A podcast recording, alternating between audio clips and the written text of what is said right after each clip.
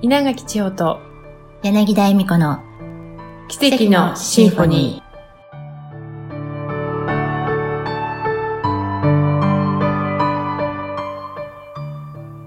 おはようございます。皆さん、いつもありがとうございます。稲垣千穂です。第3回目も引き続き、12月大阪お茶会後の5人のトークとなっております。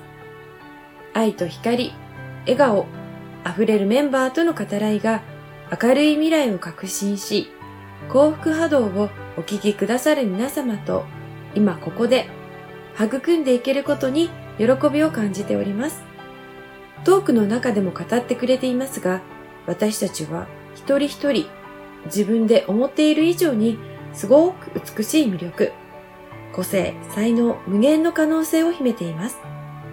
まず、本音、本心で自分自身に向き合い、股間がしっくりくるあり方、そして最高、最善、最適の自分で生きるという変化、どんな風に変わっていくんだろうと自己改革を楽しんでみませんか？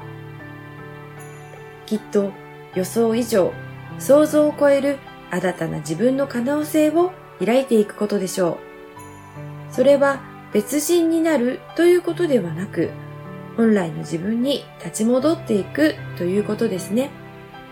そこから自信を持って内なる力を存分に発揮していく、そんな許可を自らに出していきましょう。きっかけになるヒントが今回もいっぱいです。では、お聞きください。気がついてなかったけど結構限られた中でしか私たちって動いてなかったから、でも本当はすごい広いよね。制限作ってるのね、こっちだったりね、自分の中で。そしていいですよね、こうして才能豊かな方がどんどん出てきて、それが普通にそこにある。そこで本当に豊かさをこう享受できるって。それぞれに絶対ある。ねね、あゆみさんはあゆみさんで人を笑わせながら。笑わせながら、存在で。笑わせながらっていうか、笑ってるとみんなが自然と笑う。そうそうそう。振られて笑ってる。思ってるわけじゃないけど、でも笑いが。そう、うん人を楽しませて元気にさせながら美しくさせちゃうんでしょ？そうよ。ね、本当にすごい。ビワで外せない。私を見て。ただ、外から綺麗だけじゃなくね、内側から楽しませて。っていうのは、これぞあゆみさんやからできること。本当ですね。楽しむわ。ねで、またね、めぐみさんは外側の美しさ、おしゃれだけじゃないの加わってるもんね。うん、そこは外側だけじゃなく、外だけ綺麗にしてもっていうのもあるし、私自身がファッション、おしゃれを楽しむことで、コンプレックスから解放されたっていうところがあるから、そこも一緒に伝えていけたらいいなって思うし、より一層その人を輝かせるっていう術を知ってるじゃないですか。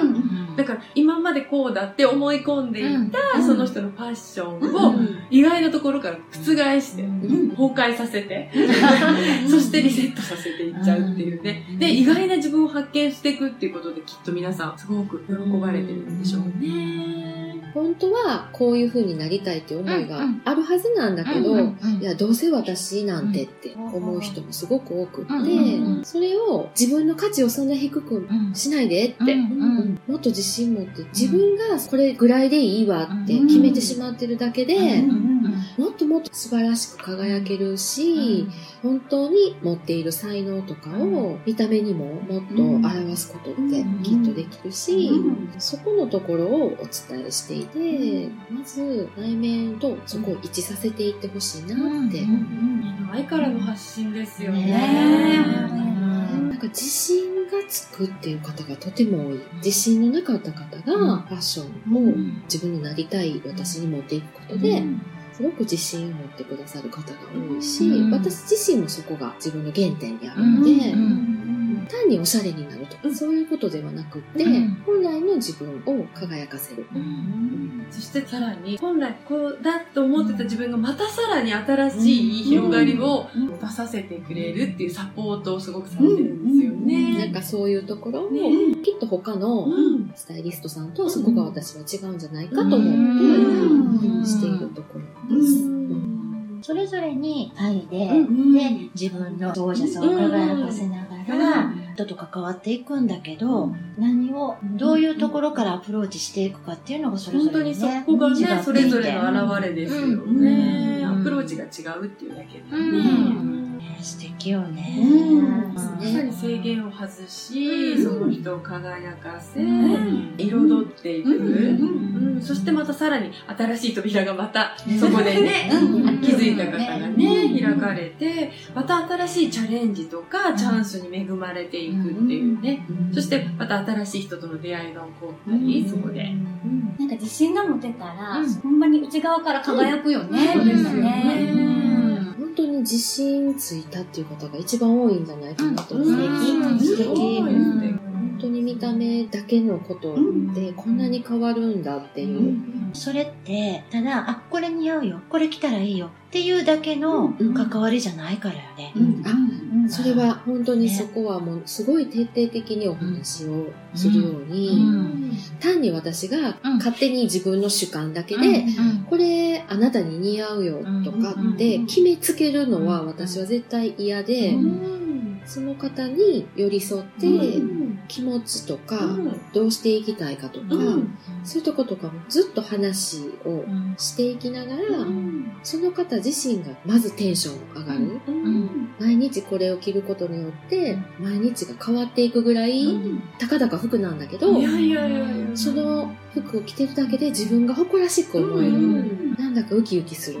それをまず体感してほしいなって思っていつも、そこをすごくお伝えしたくて、して。やっぱり自分が身につけて心地いいっていうね。そうそう。で、心地いいからさらにパワーアップされてるじゃないですか。で、新しい自分を発見そこでするから、またますます、あ、これでいいっていう自信がついて、そして本当に周りからの視線も変わってきて、周りにどう見られてるかっていうよりも、周りがこう、何か言葉をかけてくれたり、フィードバックしてくれる中で、さらに高まっていく。うん。やっぱ自信がない時って、うん。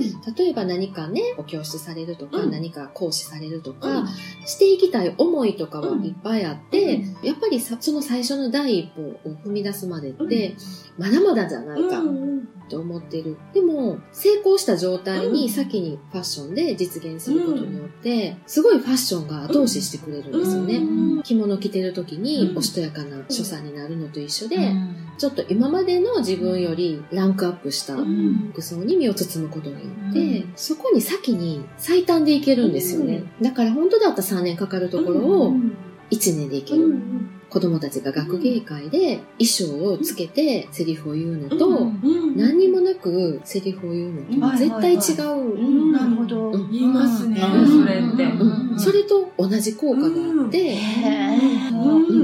やっぱり今まで自分が選んできたものよりランクアップしたものに身を包んで、その服で立った時に自信を持って喋れる自分がいる。それは私自身も体感してるから、そこを皆さんにお伝えをしたくて、それを体感してくれた人から自信がつきましたとか、それによってお仕事の依頼が来ましたとか、そういうことにつながるのって、やっぱり本来持ってる力を自信のなさで打ち消してしまって発揮できなかったところを、本来の力を十分に発揮できることによって評価もされるし、認めてもらえるし、そこにつながってるんじゃないかなと思うから、何よりも写真が違うもんね、笑顔の。だから本当にその人たちその人たちの自分の位置っていうか表現をして、そこで周りが喜んでる。自分のうん。現うん。れをすることで、うん。それこそオージャス。オージャスが輝いて、ね喜んでもらえる。うん。でね。シンフォニーでね、こう本当に奏でられてる、そこに生活に彩りされてるっていう感じ。が。私がミボリンとつながったのは、ブログで、ちょうどね、ミボリンのお母様のお誕生日で、ハッピーバースデーの歌を歌ってくれてたんですよそれがすごい素敵で、えー、この方、何者？みたいな。それですごい素敵ですっていうコメントを残したことがきっかけかな。それで、やっぱり私にコメントを返してくれたりするようになって、その時、まだ看護師さんやまだ看護師やった。うん、だからすごく心情もすごい共有できるし、もうその時からね、素晴らしい発信してたから、うん。なんて愛のあるの、うん。こういう看護師さんがもう、うん。世の中にたくさんいたらうん。めっちゃいいのにと思って、そのお母さんがね、うん。亡くされてて、ね。で、亡き母うんに、うん。ハッピーバースデうん。ーを歌おうっていう。ちょっとね、ハッピーバースデー、ハッピーバースデーいいですわ、みたいなね。ここで、ここで。Happy birthday to you. Happy birthday to you. Happy birthday, dear mama. Happy birthday to you.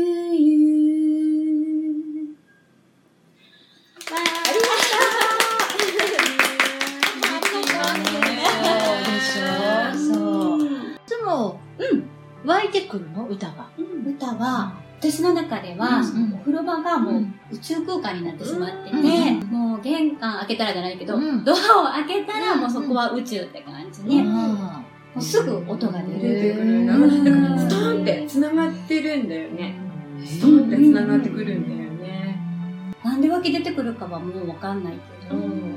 で、ちょっとリクエストとして、2020年、新しい自分たちになる皆さんうん。の誕生をおめでとうみたいな。ねあ、素敵、うん素敵、素敵、素敵。そういううん。思いでうん歌ってもらえるといいなと。そう、ぴった二人でりちょっと。みんながね、新しい誕生日。うんそうそうそうみんなの誕生日。じゃあ、歌います。Could see that Yeah.